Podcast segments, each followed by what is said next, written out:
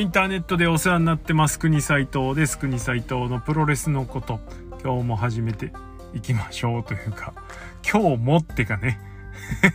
3連続更新だっちゅうの。いやー、はい、えー、3発目いきたいと思います。えー、3発目は、えー、9.25、えー、プロレス味比べのこと。いきたいと思います。はい。ということで、9.25ですね。えっ、ー、と、新日本プロレス、それからプロレスリングノアと、えー、連続のレビューをさせていただきました。えー、これ以外にですね、ちょっと大きめのタイトルマッチがですね、いくつかございまして、えー DDT では、えユニバーサル選手権ということで、上野勇気 VS カーラ・ノワール。それから、KOD 無差別の、え樋口和貞 VS 竹下幸之助がありました。さらに、えグレートの方でも、えなんだっけ、えー、っと、グレートのあれですわ。チャンピオンシップ。インフィニティ？なんだっけ？まあいいや。えー、エル・リンダマン、チャンピオンエル・リンダマンに対して、えー、伊藤隆則が、えー、挑戦するという試合がありました。えー、この辺ね、あの、同じ日に、えー、大きめの試合、それから自分が興味あるなんての大きめの試合のね、タイトルマッチが組まれたということで、この辺を比べていきたいなとあいうふうに思います。すでに新日本と、えー、脳のメインについては語っているんですけれども、えー、味比べ、えー、です、えー。どの試合が一番面白かったか、えー、いきたいと思います。えー、4試合の中で一番面白かったのは、えー、これがむずいんだよ パッとね、言えない。ただ、どの試合も、えー、満点の試合ははっきり言ってなかったっていう前提になると、えー、一番面白かったのはもしかしたら DDT のメインイベントかななんて思ったり。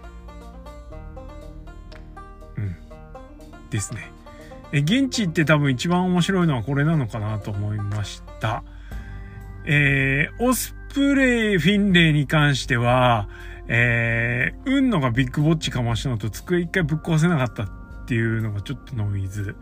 えー、清宮健王は、ちょっと全体通して、もうあと2度ぐらい温度が上がるはずだったんですけどね、個人的には。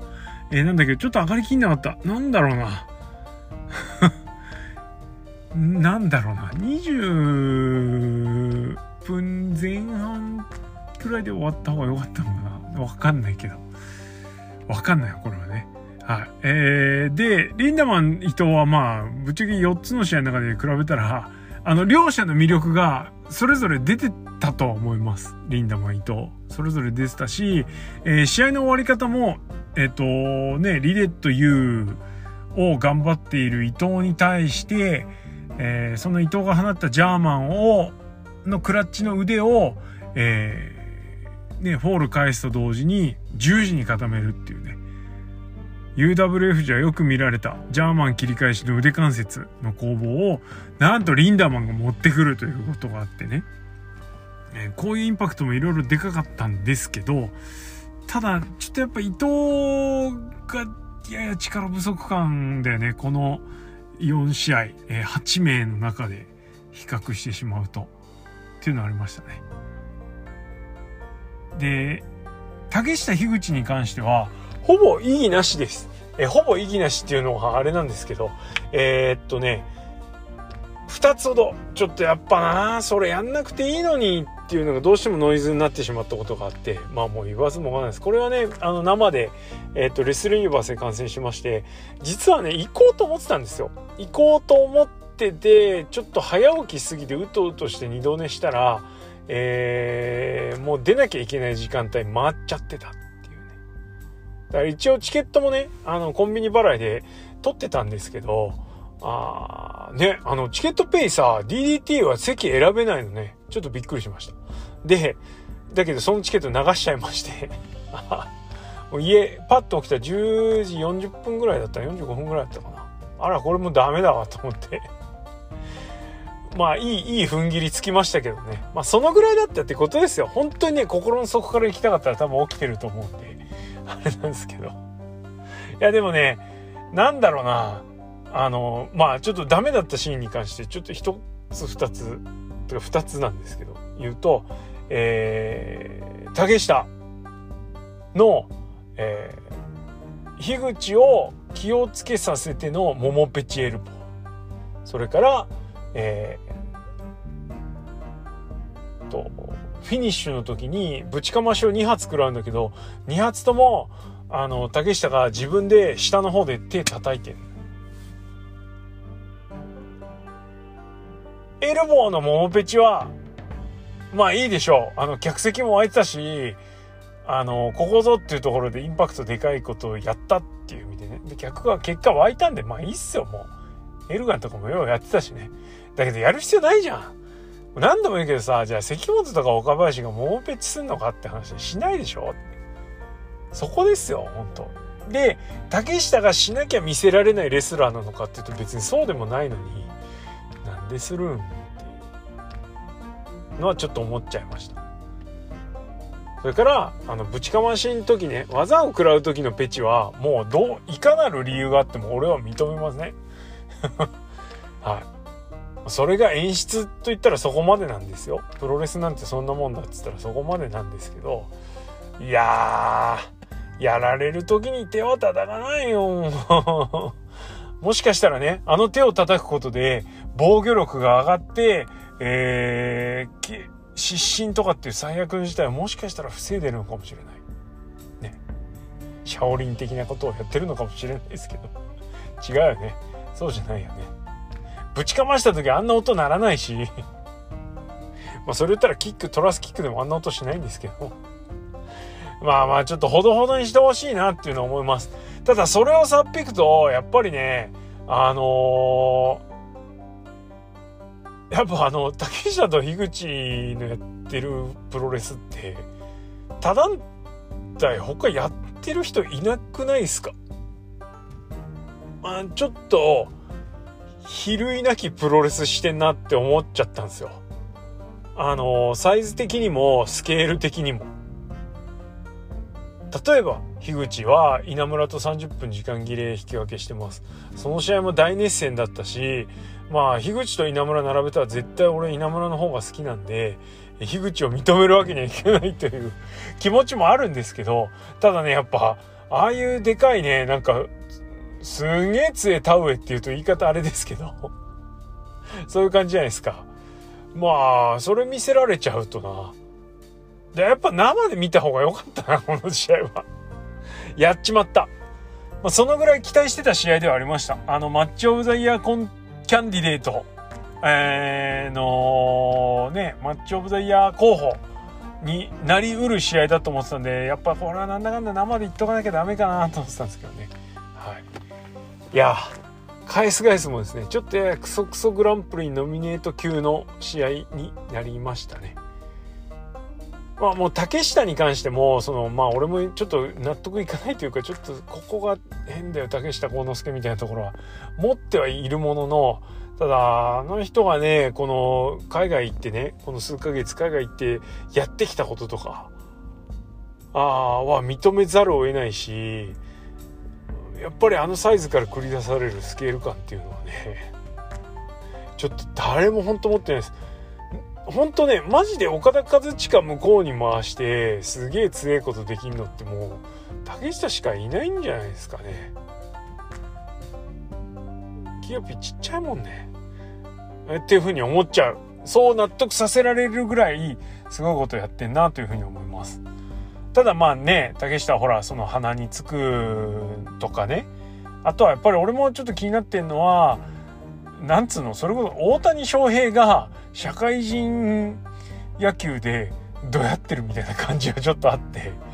あのすげえ選手が2カテゴリーぐらい下のところですげえなんかそこに愛着を感じて頑張ってるっていうのは、まあ、プロレス団体としてはねいいしファミリーとしてとかファンとして考えたら悪いことじゃないのかもしんないですけどもったいないというかね。そこに収まってちゃダメじゃんっていう。ただなんかね DDT にいることでそこで収まってちゃダメじゃんって言ってじゃあちょっと外行ってきますわって言って行ってきた世界がさらにそれよりもでかい世界だったから。なんかねなんかもうもうなんかちょっと文句つけられなくなりつつあるっていうのがねあれなんですけど。いやなんだろうな。ちょっと竹下幸之助の掘り下げはなんかしたいっすね。じっくり考えて。って思わされました。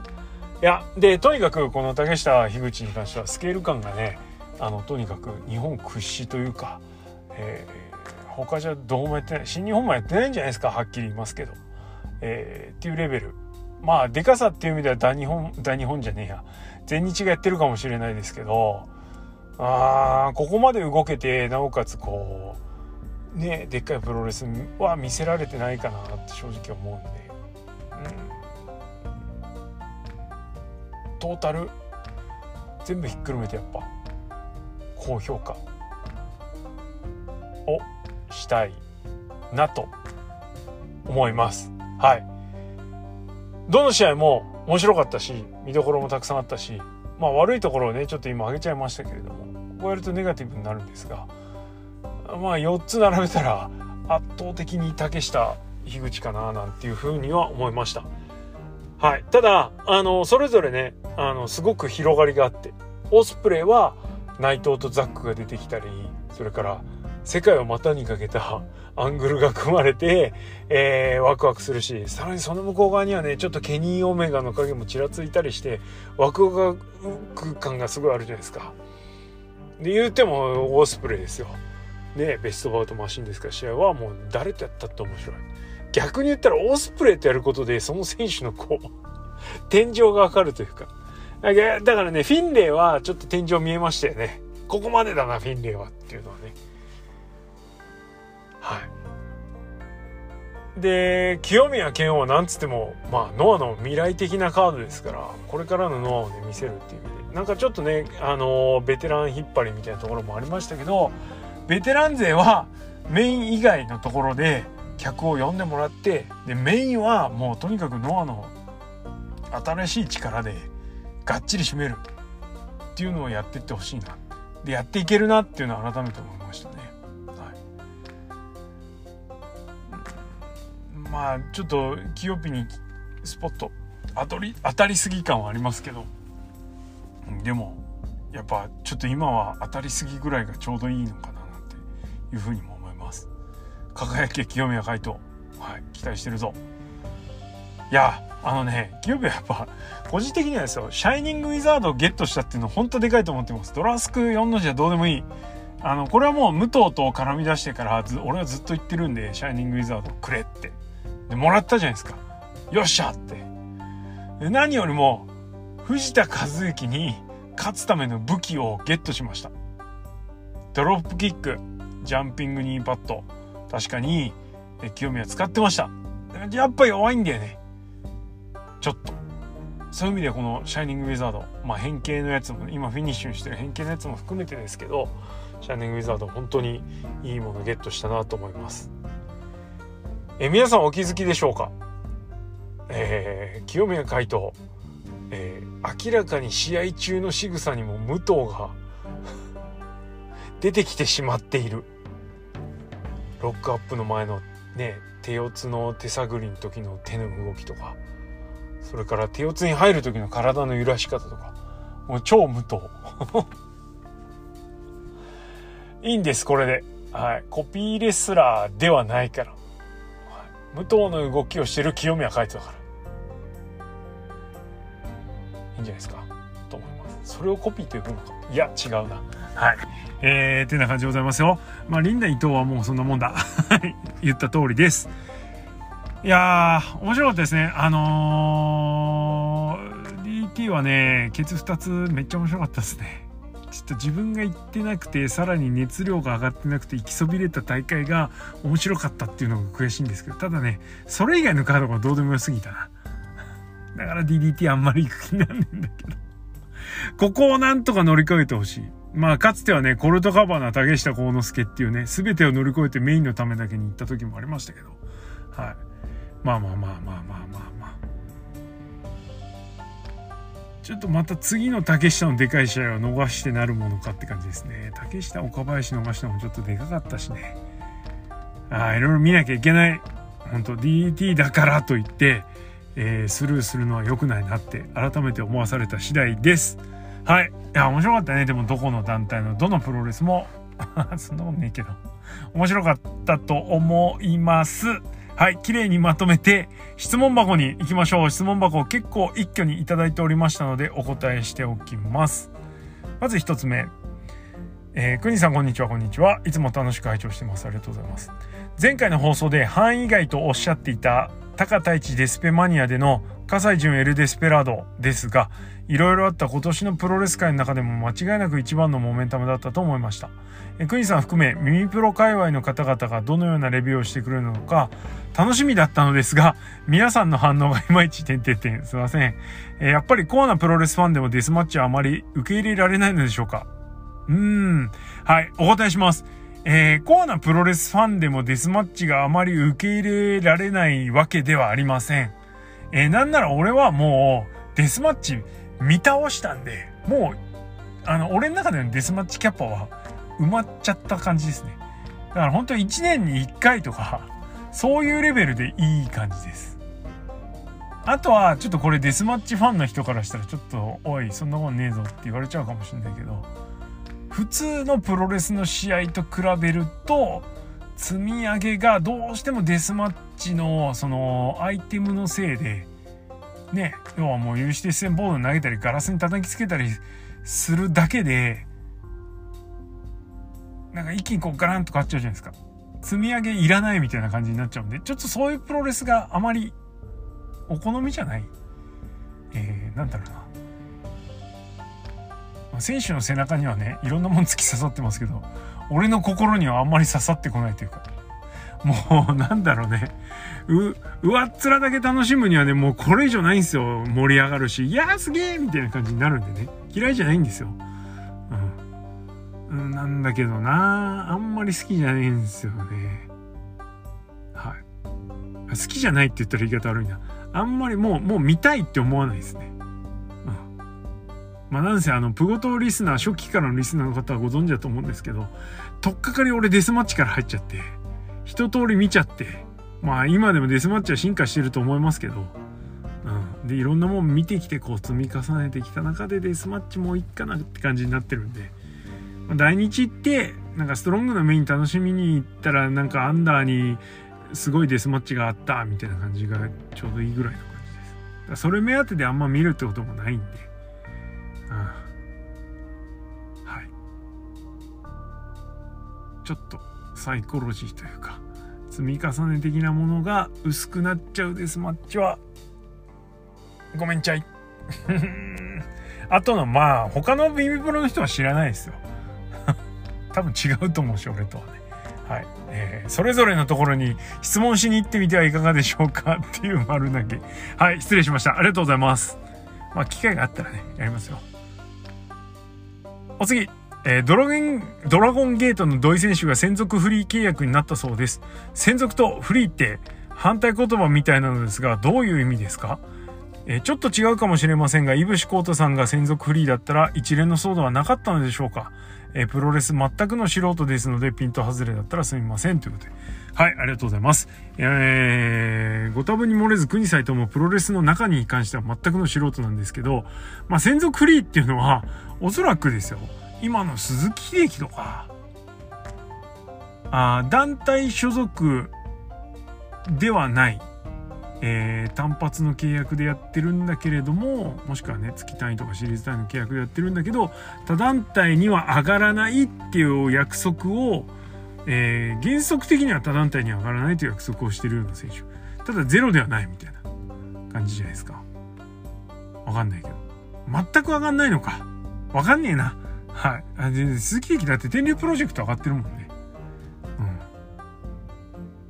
うん。難しいな。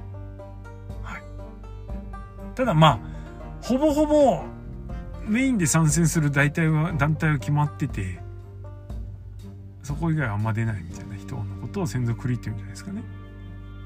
はい。どうでしょう わかんねえ。知らんがな。はい。投げやりになった。はい。ありがとうございます。次。えー、全日武道館のレビューで触れていたら恐縮ですが、ジェイク・リーがトータルエクリプスの解散を宣言したり、インスタで匂わせコメントをしたりしていますが、今年中に他団体の移籍はあるのでしょうか？国さんの見解を聞かせくだ、切れてますね。くださいですかね。ちなみに、新日 G1 決勝戦で目撃情報があったりしますということで、はい、ありがとうございます。えっと、まずジェイクに関しては、ちょっと動きくせえなと思う部分ありますよね。もや、諏訪新日移籍かとは思います。けど、けどどうなんすかね。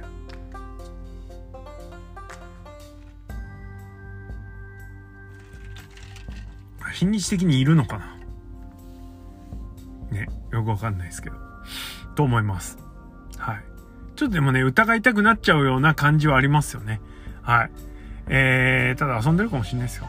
はい。それから、あの、G1 決勝戦で目撃情報とかいろいろありますけど、結構ね、他団体選手いろんな団体の講義を見に行ってるんで、あの、G1 の決勝戦で見つけたからといって、どうこうっていうことはないって言っていいと思います。えー、例えばパスかけてバクステに行ってね、ちょっとなんか客席のところうろちょろしたとかって言うんだったら、おわってなりますけど、むしろ遺跡ちらついてて団体見に来てたら、姿見せんでしょ。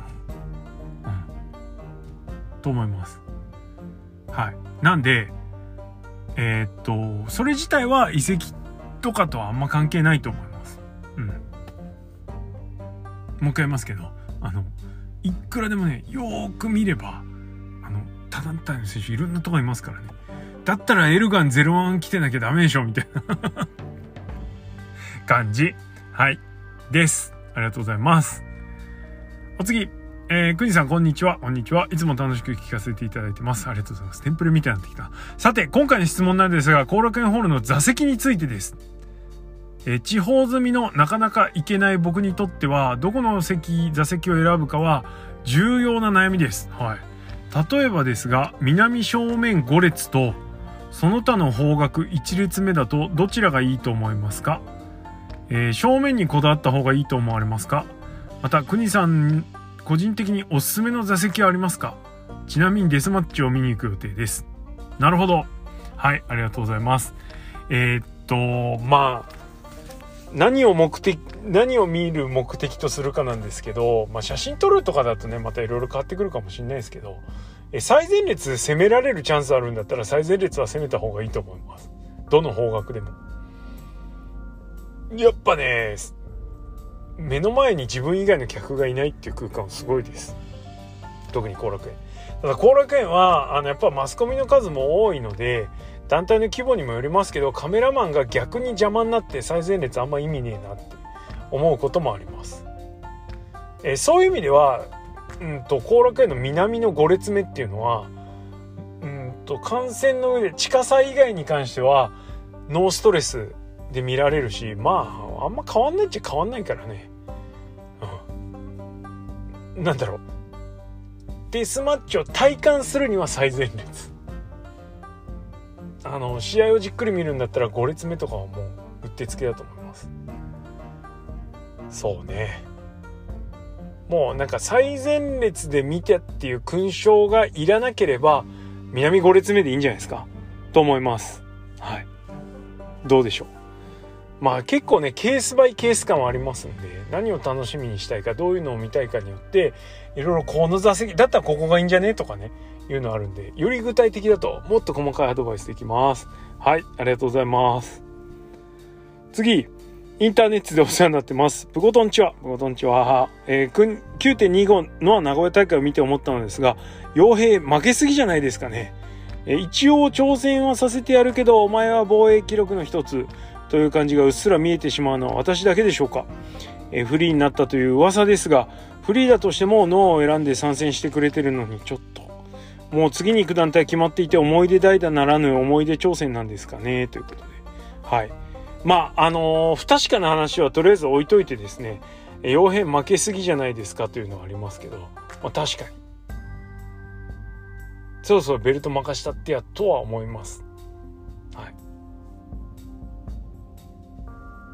以上。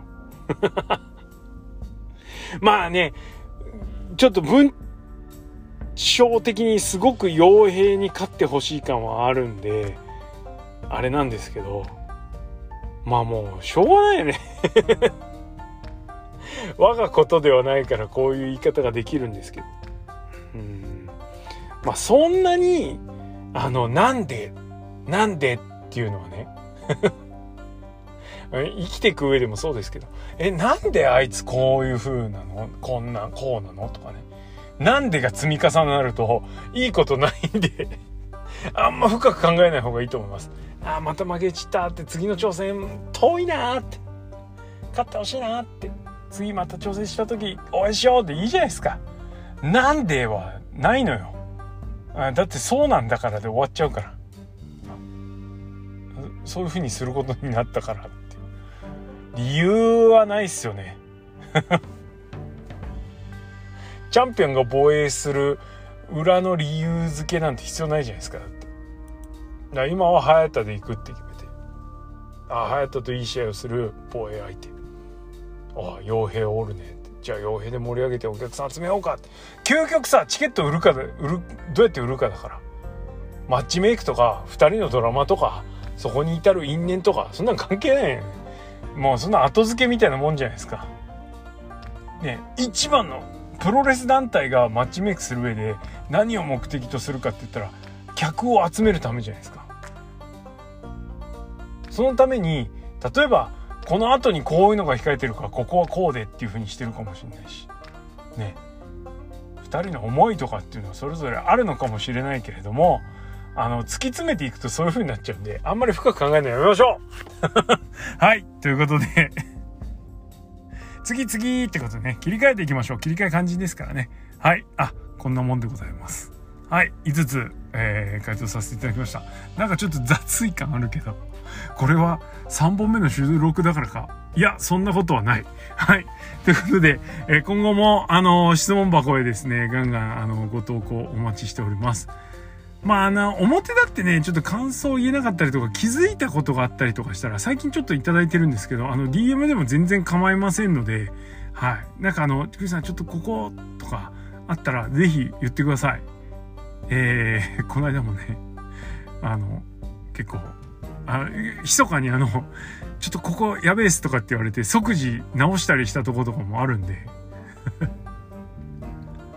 それどこだか言わないけど変にカットされてるところがあったりしたりね、した時はそういう時だと思ってください。はい。まあ、そんなこんなで、あの、国斎藤のプロレスのことはですね、こんな感じで一人語りしておりますが、リスナーの皆様のリアクションがガソリンですので、意見感想やご質問など、もしくはお気づきの点がございましたらですね、質問箱もしくはハッシュタグプゴト、もしくは DM でぜひともよろしくお願いいたします。